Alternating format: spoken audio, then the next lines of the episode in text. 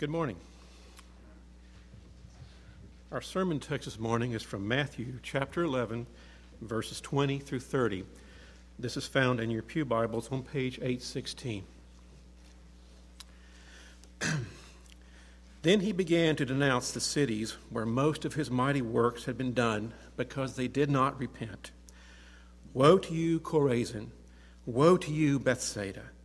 For if the mighty works done in you had been done in Tyre and Sidon, they would have repented long ago in sackcloth and ashes. But I tell you, it will be more bearable on the day of judgment for Tyre and Sidon than for you. And you, Capernaum, will you be exalted to heaven? You will be brought down to Hades. For if the mighty works done in you had been done in Sodom, it would have remained until this day.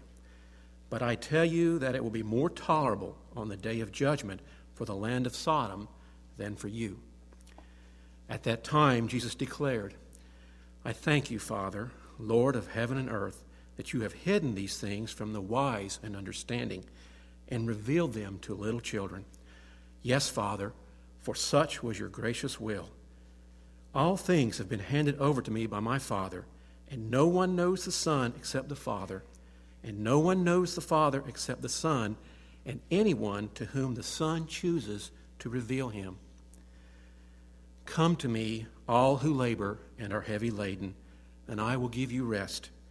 Take my yoke upon you and learn from me, for I am gentle and lowly in heart, and you will find rest for your souls.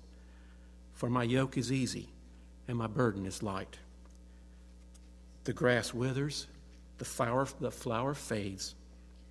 The word of our God will stand forever.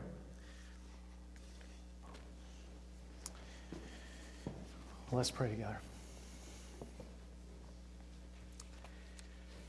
Uh, Lord Jesus, even uh, now as we um, open your word and um, as I uh, represent you and uh, will be teaching and uh, presuming to speak for you. And as uh, my friends here will be hearing your word and uh, presuming to form uh, and to shape an understanding of who you are, uh, we are totally dependent upon your coming to us first. Because otherwise, what I'm going to say is going to cover up truth about you and lay untruth about you before people and what my friends, my brothers and sisters, and our visitors will be thinking about you and feeling towards you, that will be uh, distorted as well and inaccurate. So, unless you come and bring us the true knowledge of the Father, unless you come and bring us the true knowledge of yourself by the Spirit, uh, what we do now will fail. Uh, so, in every way, we bring to you ourselves now. We want to obey uh, the very command you give us in verse 28. We come to you, and we do so because we know that in you alone we'll find rest. So, help us. Help uh, those who are already your people to be strengthened in their knowledge of you. And would you graciously on this day call uh, many to yourself for the first time so that this is the day of their salvation. We pray in your name. Amen. Well, it's not by any stretch uh, the most important thing that I'm going to tell you uh, today, but it is important for me to say this at the outset. Um, and that is that when I read this passage, and particularly when I read verses 28 through 30, I cannot do it and I cannot teach uh, from these verses in a way that's detached because the most basic sense in which I stand before you this morning is not, uh, is not as a preacher and not even as your pastor. It is as someone who, after 31 years as a Christian, all by God's grace, is testifying as a very grateful witness to you of the truthfulness of Jesus Christ. You see, when I read verses 28 through 30, I know that those have been my experience. 30, I'm now in my, by God's grace, I'm now in my fourth decade as a Christian, just over the edge. And I tell you, friends, that never, never in those 31 years has Jesus not been gentle with me. Never in those 31 years has Jesus failed to teach me. Has Jesus uh, failed to be lowly in spirit with me, to stoop in order to help me and counsel me and correct me? Never once, never once has he failed to show me that his yoke is easy and his burden is light. Not once. And so I have great confidence as I uh, stand before you and hope to open up by God's grace uh, some uh, facet of these verses this morning that this is true, that He is telling the truth. And I'm not the only one in this room for whom that's true. And if you're saying, oh, yeah, sure, Mike, 31 years, we know what a mess you are. Well, I'm not saying in those things that I'm not a mess. I'm just saying to you, I, of course I've failed as a Christian in countless ways. But Jesus has never failed me as my Savior. The weakness in the Christian life is not on his side of the ledger, ever. And see, I think this is the key. Remember last week when I said, because I know my experience is not unique, right? It's characteristic. There's no one who can bring a charge against Jesus Christ. No one. No one can, no one who knows him can bring a charge against Jesus and say, You're not lowly of heart. You're not gentle. You haven't taught me. No one can say that. And this is really the key. Do you remember last week when we were uh, observing that this, you know, since the end of chapter 9, this whole section of Matthew's gospel has been about mission, right? And even this passage at the end of chapter 11 is about mission. And last week we began to think about how this pa- the three pieces of this passage uh, show us the relationship between the sovereignty of God and the responsibility of men in mission, whether that mission is to the neighborhoods we live in or the nations. Um, the, the, the, the flow of this passage is all about mission and helps us to understand uh, what mission is about. And you know what, the, you know what I think the key is? Is that for us, right, I mean, Matthew's gospel as was originally written for Christian audience, okay? Now, it's used evangelistically, but the original audience of Matthew's gospel is the church. And so the promises at the end of, of chapter 11 in verses 28 through 30 come to me, all you who labor and are heavy laden, I will give you rest. Those are meant for the church to hear in the first instance. Now, if you're non Christian, I want you to hear those promises.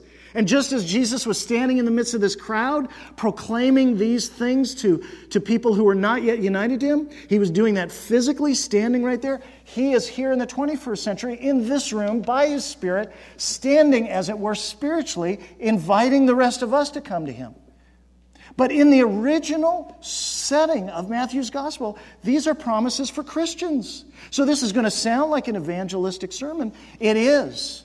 But that means an evangelistic sermon for both Christians and non Christians. Because you know where the power for witness comes from? It comes when we're standing inside the realities that Jesus is describing and pledging himself to provide in verses 28 through 30. You see, we will commend him to other people when we have found him gentle, when we have personally tasted his lowliness of heart we will rejoice in him and commend him to others only when and to the degree that we have experienced his rest.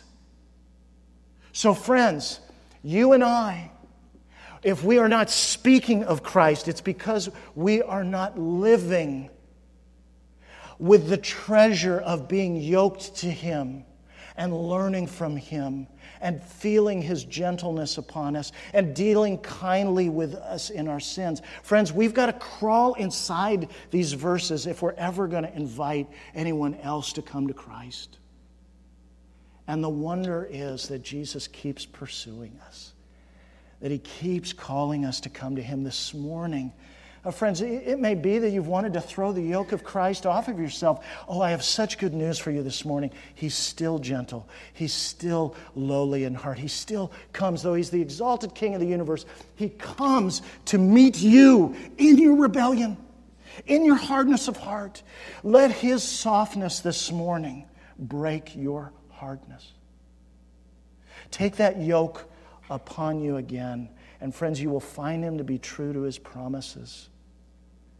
Is an amazing thing that Jesus, as high as he is, would still be willing to stoop as low as he must in order to correct us, in order to teach us, in order to protect us, in order to provide rest for us. Friends, he calls us to take his yoke upon him, uh, upon us, because he has first taken our yoke upon him. He has yoked himself to us. That amazes me. I'm into the fourth page of my sermon. So, what are the headings of the sermon? What are the headings for the first three pages that I just blasted by? Well, here's what I want to do this morning. Remember last week I said we were going to look at the forest last week, and this week, and, and then starting this week, we're going to start to look at some of the individual trees. Well, the tree I want to look at today is the, this question Why? Why is it that someone comes to Christ? Why is it that some, what do we learn from this passage and the rest of Scripture about why it is that when somebody, when Jesus presents himself by his word and spirit to somebody, whether it was in the first century or the 21st century, when Jesus presents himself and says, Come to me, why is it that someone comes? Next week, we're going to think about what it means to come. But this week, why do you come? And the reason is, is really in three parts. First, because he first comes to us, and that really is the sovereignty of, of Christ.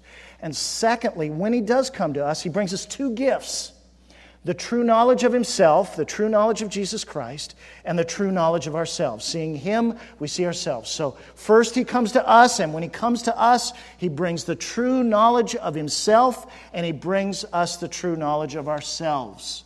So, let's look first at how he first comes to us. Why would anyone, friends, why would anyone give themselves away to Jesus Christ as he has uh, called us to do in verse 28 and 29 and 30? Well, the, Jesus doesn't leave us any room to wonder about that.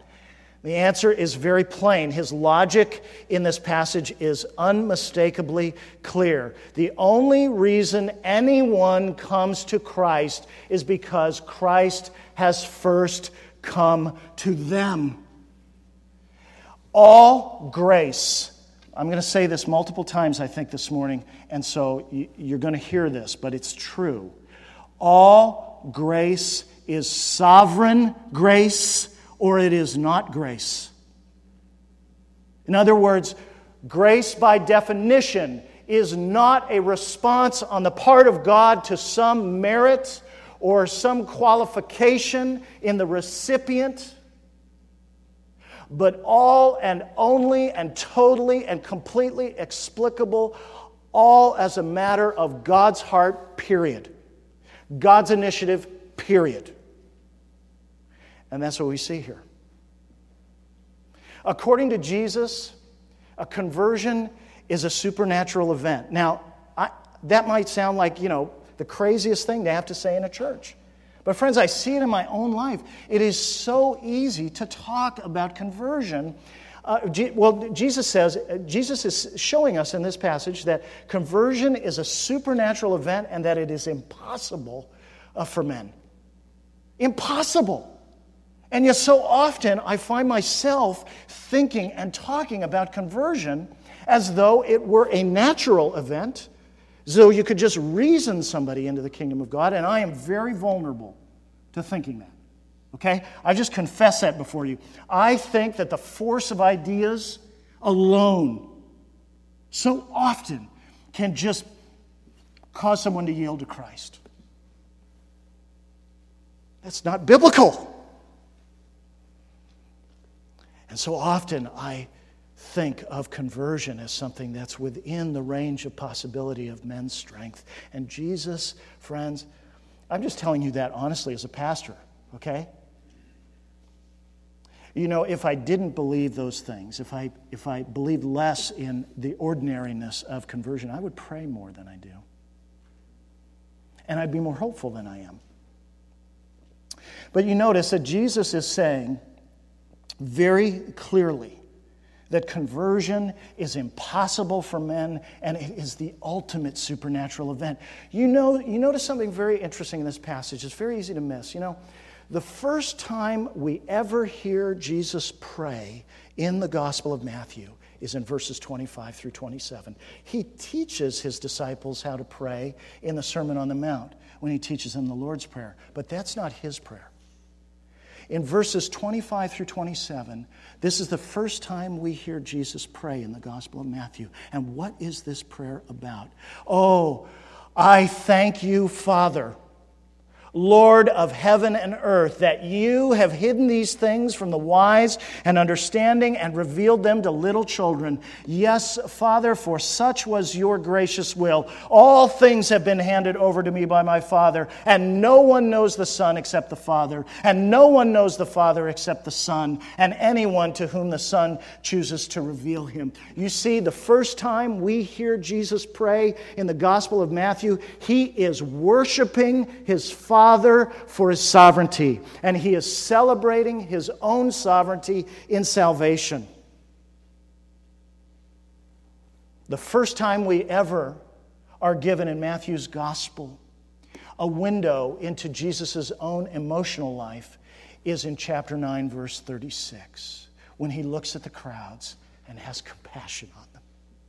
And the first time Jesus prays in the Gospel of Matthew he is praising God, his Father, for his sovereignty in salvation. You have hidden these things, and you have revealed these things. No one knows me except you, and no one knows you except me, and anyone to whom I choose to reveal them. Friends, conversion is not uh, is not by the will of man, it is by the power of God. It is not according to the ability of men. It is, in fact, the gracious conquest by God in His mercy of the ruined will of man, the will that has been destroyed by sin so that it doesn't want what it most needs and actually what it was made to most desire.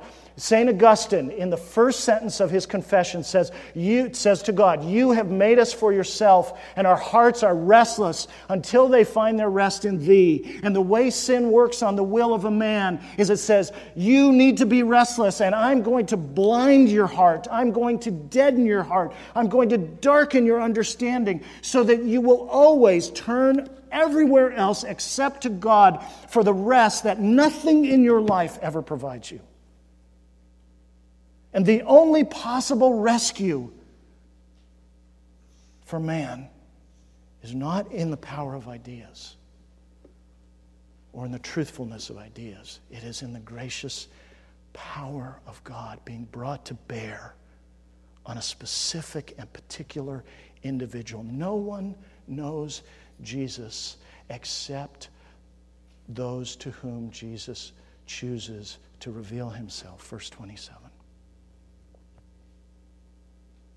Look at how he speaks. It has nothing to do with the ability of men. Look at verse 25.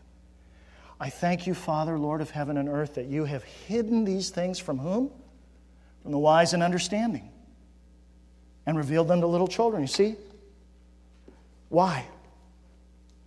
To show that, remember what I said at the beginning of the service, that God is this great reverser, that, that, that ultimately God is turning the values of the world on its head in the gospel because the, the central problem with man is his pride. And if the gospel was revealed to the wise and understanding and, and not to the little children who, by definition, right, don't, they're just basically along for the ride. Sorry, kids, you're along for the ride. You don't contribute very much, especially when you're really small. Oh, but we love you. And our gifts to you are not a response, and our care for you is not a response to your merit or what you contribute to the family income or, or how you do the yard work. It's because we love you.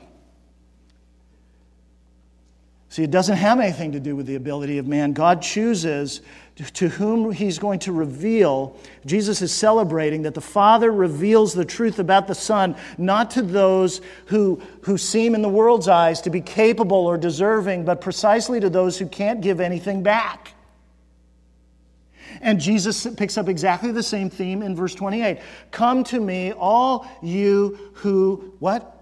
Labor and are heavy laden, and I will give you rest. In other words, it's not people who are strong. It's not people who have succeeded. It's not people who are successful. It's those who haven't. So, conversion, by definition, can't be something that God is responding with uh, to the ability or the qualifications of men. It's not a, resp- it's not a reward for the ability of men, it's a remedy for the inability of men. All grace is sovereign grace, or it is not grace at all. Friends, men don't want to be saved, and they can't be saved if God leaves them to themselves. And the wonder of the gospel, the, the best news of the gospel, is that God hasn't left us to ourselves. The world had rebelled against God, and what, what does John 3.16 tell us? Uh, God so loved the world, right, that had rebelled against him, that what did he do? He gave his only begotten Son into the world so that whoever believes in him would not perish but have everlasting life. You see, that's God's initiative. That's God's ability. That's God's accomplishment that is contra conditional to the world's attitude toward God. There's only one hero in salvation, and it is God the story, the wonder of conversion, as Jesus shows us here in verses 25 through 27, the ultimate explanation for why anyone ultimately comes to Jesus Christ is found not in the heart of men, but in the heart of God. Not in the will of men, but in the willingness of God. Not in the power or ability or qualifications of men, but in the power and ability of God alone. And friends, you think I'm a Calvinist when I say these things. And you're right. But do you know why I'm saying the things I'm saying? It's because I'm a student of the cross. The reason the cross was necessary is because man could not save himself when he needed to be saved. The cross was not the result of a plebiscite on planet Earth. Oh, please save us. And here's how we would like you to do it, God. Please hear our prayer. Men needed a substitute.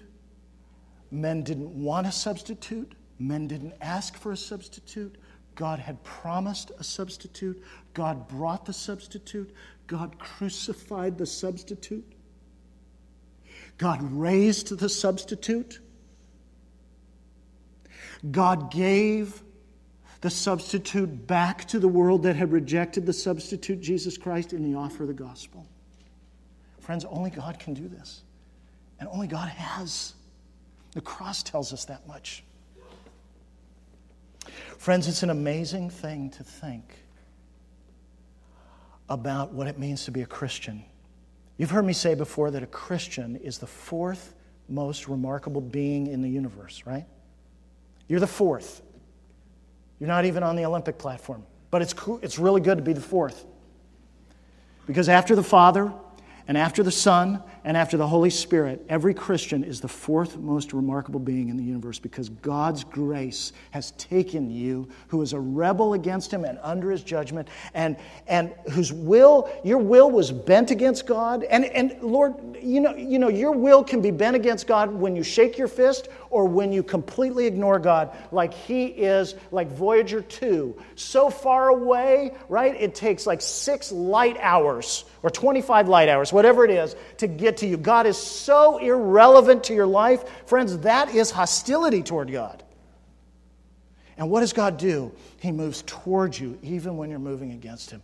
Friends, to be a Christian means that God's grace has broken into your life against your will initially, right? To renew you, to change you, not because you deserve it, but because He loves you and knows that only if your will is changed from the inside and you are renewed from the inside, what Jesus calls being born from above or born again, only then will you be able to come to the one answer for your needs before God, which is to come to Jesus. And so, this is not a function, uh, your Christian identity is not a function of your brain or your intellect or your abilities. Friends, it's so much more beautiful than that. Now, I know that for some of you, because I've talked to you, some of you say, wait, wait, wait, wait a second, Mike. If you believe that, I know you mentioned this last week, but if you believe that, then that means that, you know, if God is sovereign, that we don't need to share the gospel. Because God's going to do it anyway, right? God can never be defeated. Mike, you've said that God, you told us Isaiah 55, 10, and 11. You've told us that God has said that His word never returns void. You've told us that the things that are impossible with men are possible with God and that God is never defeated. So if God is the one who has to do this, then I can just sit on my couch and watch TV and trust in the sovereignty of God. Do you notice that that is not how Jesus interprets the meaning of God's sovereignty, friends? He moves right from the celebration of the sovereignty of God in verses 25 through 27 he worships God for his sovereignty. There's a pattern here for us. He worships his Father because of his sovereignty in salvation. And what's his application? What does he go to do after he worships his Father for his sovereignty and salvation? He goes and he witnesses. You see that? It flows straight from worship before the sovereign God to the free offer of the gospel in verses 28 through 30. He looks at God, sees a sovereign God. And what's the application? He immediately looks out at the lost and says, Come to me.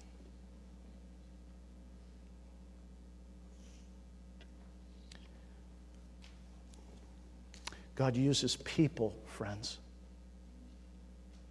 He uses people to rescue people. He uses people who are living inside the promise of Jesus' rest and living inside the promise of Jesus' kindness and his teaching, who are living in that relationship with Christ, who've yoked themselves to Christ, and who know from their experience that he is faithful, that he is kind, that he is good, who know as sinners themselves who've been dealt with so kindly and so generously and so graciously by this mighty King, who know that when they speak to other people about this gracious Savior, they're not just repeating a canned formula. Jesus isn't building his church by hearsay, he's building it through direct testimony. And it is a wonderful thing. So, worship to witness. That's Jesus' pattern. And when God comes, friends, when He comes, He comes with the true knowledge of Jesus Christ. Now, this sounds, I know, really basic. And, and, and, but it's important to, to, to think this through. And um, I spent a lot of time trying to think, how do I explain this to you? Because this sounds, uh, some of you are going to think this is going to sound touchy feely. And I guess I, am willing to be uh, vulnerable to that charge uh, because it's very important for Jesus to not just be an abstract concept. You know, conversions are like fingerprints in the sense that they are ultimately totally unique. But there are also, across the lines of conversions, certain uh, characteristic commonalities that we see from Scripture that it is worthwhile to reflect on. And so, how do you know how do you know when, some, when, when, when Jesus is choosing to reveal himself and his Father to you? How do you know? How does a person understand that, that they are being approached, if you will, uh, and enabled by the sovereign grace of God to respond to Jesus' call to come to him in verse 28? Well, I think there are three things that are very always part of this. One is God's grace changes. We, we find that our knowledge of Jesus cha- has been changed by God's grace in three particular ways. Our knowledge of his person is changed, our knowledge of his cross is changed, and our knowledge of his crown is changed. And let me try to unpack these. First, the knowledge of his person. And what I mean by this is okay, so, and this is, by the way, this is true whether you're an adult convert like I was, or whether you grew up as a covenant child inside a Christian home. You'll know, and the, you'll know that God's grace is changing you when your understanding of and perception of Jesus as a person is being changed. Now, ordinarily, the knowledge of Jesus as a person is not given by a shaft of light or a supernova like it was for Saul of Tarsus on the road to Damascus. It doesn't normally happen that way. It does happen sometimes that way, but it doesn't ordinarily happen in a shaft of light. But it is light. It is light. A light that changes your sight, a light that changes the way you see Jesus. And the best way I know how to describe that to you is that Jesus goes suddenly, imperceptibly. It may be suddenly, it may be imperceptibly, gradually, but, but you realize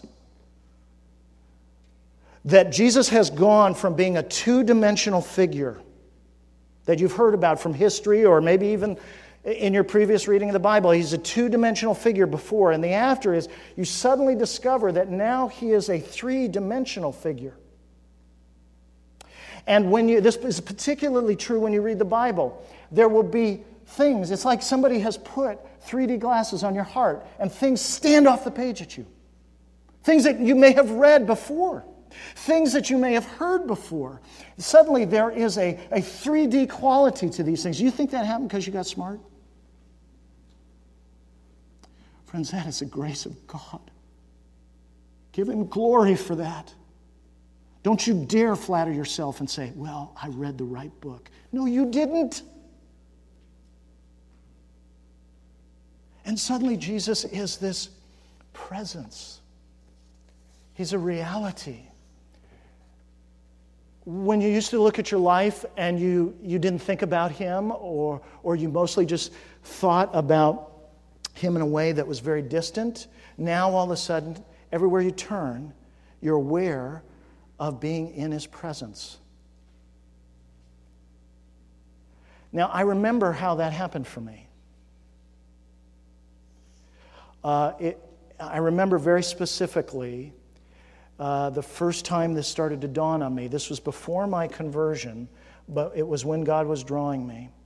And I was reading Psalm 139. Why don't you turn there with me? It's on page 521 in your Pew Bible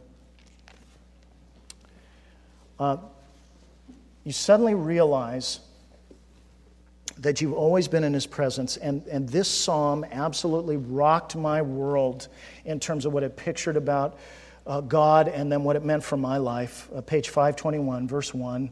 I just, want to, I just want to read verses 1 through 6 and have you think about the picture of God that emerges from these verses. Oh Lord, you have searched me and known me. You know when I sit down and when I rise up. You discern my thoughts from afar. You search out my path and my lying down and are acquainted with all my ways. Even before a word is on my tongue, behold, O Lord, you know it altogether. You hem me in behind and before and lay your hand upon me. Such knowledge is too wonderful for me. It is high. I cannot attain to it. Friends, do you know what the implication of these verses was in my life? That not only does God exist, but it means that there is no part of my life that doesn't belong to Him, if this is true. It means that there's no part or moment of my life that is not to be yielded to Him in worship. And I found that terrifying and comforting altogether. That God would bother to know my thoughts? Now, friends, if God is calling you, if His Spirit is working in your life, you're going to be aware of this presence You'll be standing at the kitchen sink. You'll be aware that you're in His presence. You'll be at your desk at work. You'll be aware that you're in His presence. You'll be uh, driving in the car. You'll be aware that you're in His presence. You could be walking on campus. You'll just be aware that there is a presence. You could be in an elevator. And there's a consciousness That in the very midst of what you thought was your life, you now have suddenly come to see is actually a life that belongs to the King of Heaven. And that knowledge that Jesus Christ is, is there, that you're in his presence, that is terrifying and beautiful and comforting all at once. It's like, you know, in the, how many of you have read The Lion, the Witch, and the Wardrobe? This may be the most famous. Oh, come on. Wow. Okay, I had to jackhammer you up. You remember when the kids are talking to Mr. and Mrs. Beaver? Sorry, Mr. and Mrs. Beaver. I can't, I'm, well, I'm not going to apologize for that. They're characters in the book. And they're talking about Aslan the king, and they're talking about wanting to see Aslan the king. And one of the kids says, Well, is he a man? And the beavers, you know, when they get done laughing, they know, Of course not. He's a lion. And then one of the kids asks Mr. Beaver, Is he safe? And Mr. Beaver says, Safe?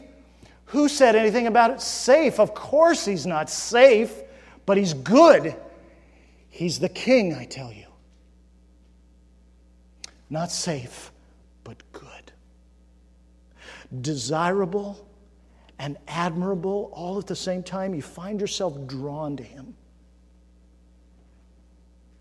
And what it means to be drawn to Jesus is you'll be drawn to his cross. You see, ultimately, it's not just the person of Jesus, but it's the work of Christ and particularly his work on the cross. Friends, Jesus told us before he was crucified in John 12 32, he says, And I, if I am lifted up from the earth, I will draw all men to myself. In other words, when I am crucified, I'm going to draw all people to myself. My cross is going to be the means by which I call people to myself. No one will come to me who does not come to me through my cross.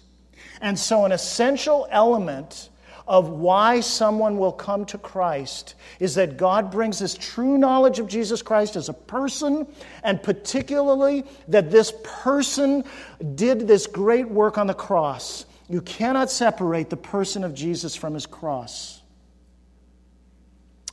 And what happens is you begin to see that the cross is not only more personal than you had thought it was before, but also desperately necessary. And you will find, and personally necessary to you, you'll find suddenly that it makes sense to you why Christians are always talking about the cross and why the New Testament is always talking about the cross. Because if you're going to know God, do you remember how we've been thinking over the last several weeks that, you know, for us as creatures to know God, that can never happen by our ascending to Him, to take knowledge of Him against His will. The distance between us as creatures and God as the Creator is infinite. That chasm cannot be crossed by human strength or human exertion or human ability or by human desire. The only way that chasm can be crossed is by the power and willingness and desire of God. And that means that all true knowledge of God is the gift of God. That God must descend to us to give Himself away to us in order for us to know Him. And that means, friends, that, that if the only way we know God is if He gives Himself away to us, then the place in history and the place on earth where God has most given Himself away to human beings is going to be the place where we know Him most clearly. And that place is the cross of Jesus. See, if you want to know who God is, if you come uh, you know, as an inquirer about Christianity and you say, I want to know who God is, what does the Bible tell me about God? Who is God? The Bible's answer is going to be let's go to Calvary. Let's go to this hill outside Jerusalem. Let's uh, think about uh, the Roman punishment of crucifixion. Let's uh, think about how uh, in the Old Testament uh, the, the curse of God was reserved for those who were hanged on a tree. Let's talk about the scandal of crucifixion in the ancient world. Let's talk about the cruelty of crucifixion in the ancient world. Wait, wait a second. I thought you wanted to tell me about God. My question was, Who is God? And I say, Yes. You can't know him unless you come with me to that hill outside of Jerusalem. That place that everyone overlooked that was near the garbage dump for Jerusalem. That is the place outside the camp, not in the center of the temple, not in the Holy of Holies, but in the unholy of unholies. On that cross, that is where the truth of God is to be known most fully. The most accurate picture of who God is is given to us on the cross because there, friends, there, friends, we see more clearly than ever before that God is righteous and holy. That God was not going to pass over the sins of men. That the mesh of God's justice is infinitely fine. That there is no life, no person, no part of any life that will not be scrutinized and measured by the perfect justice of God. And so that's why Paul says what he does in Romans chapter 3. Turn with me there. Page 941.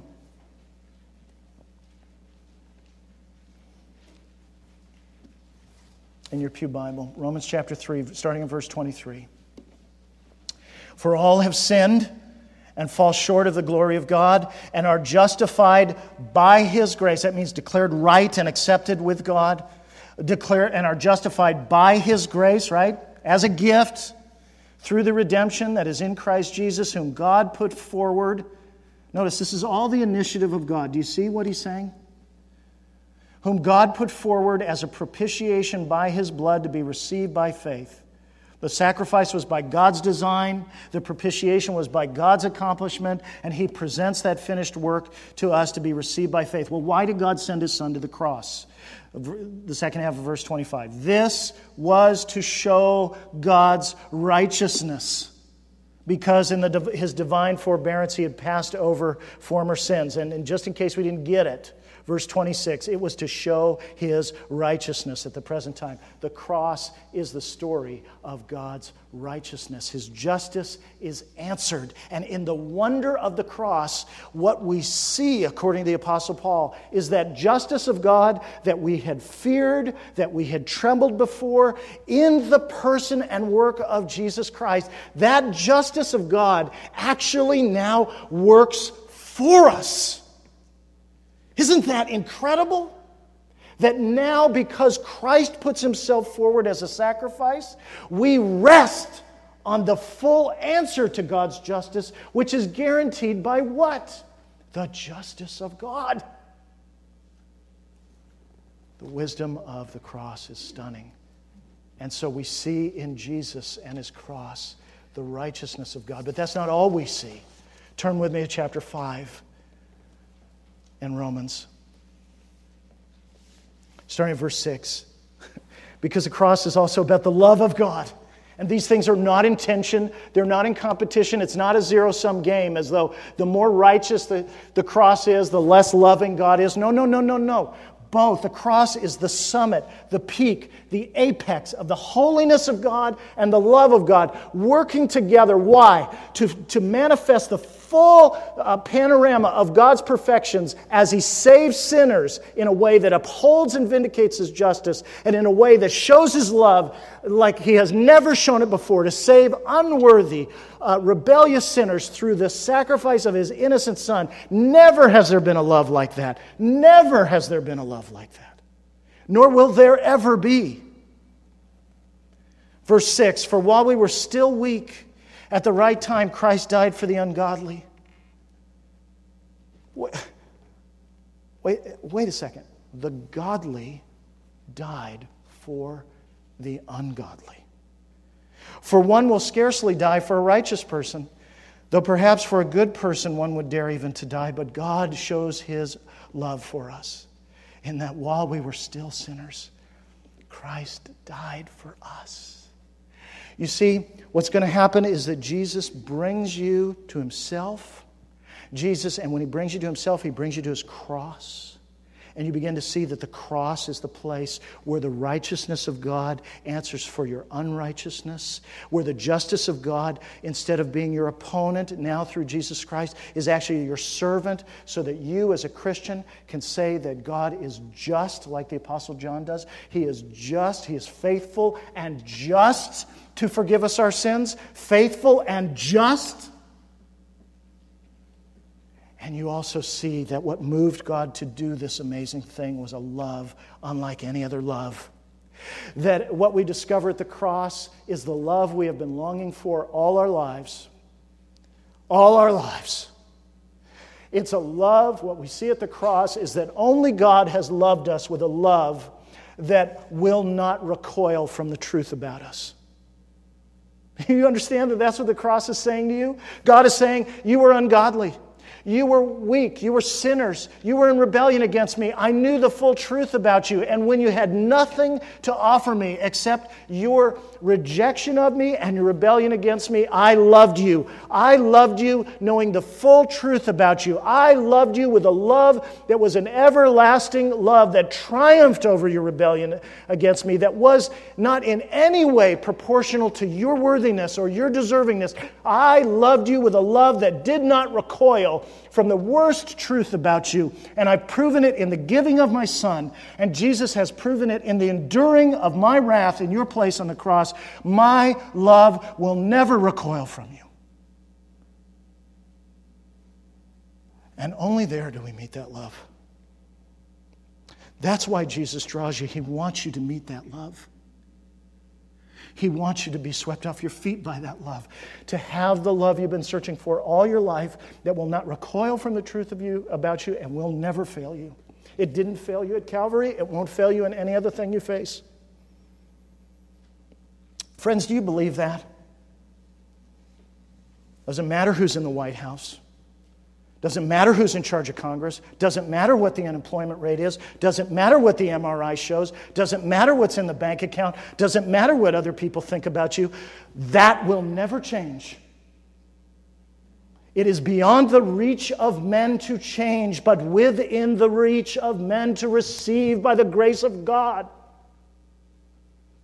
It is incredible. And 31 years in, it is deeper than it has ever been. It is more rich and beautiful than it has ever been. It is more restful and instructive to my soul. It is easier and lighter than it has ever been. Jesus does not grow dim with time, he grows brighter. Can I get an amen?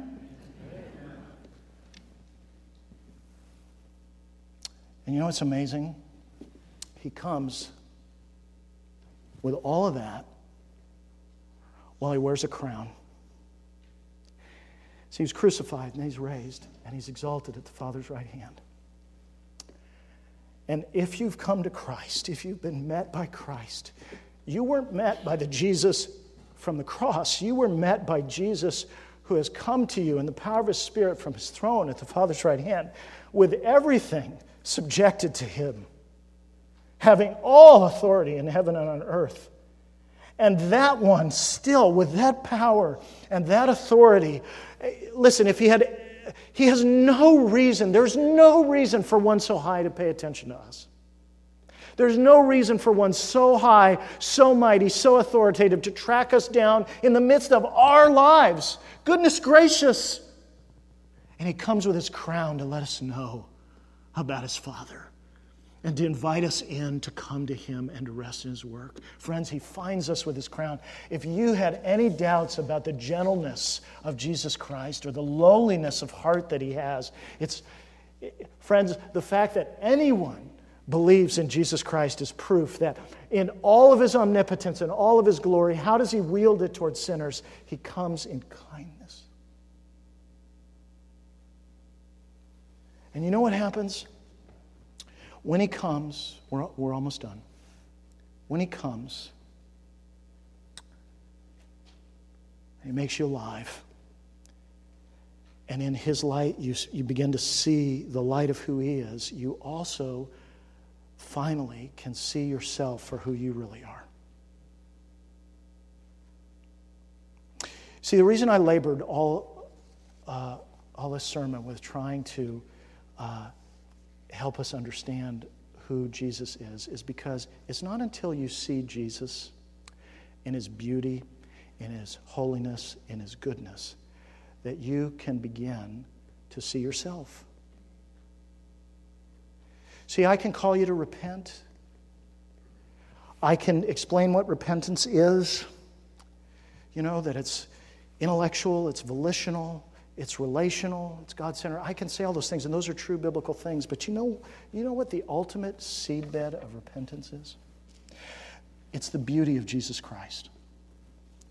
You see, it's the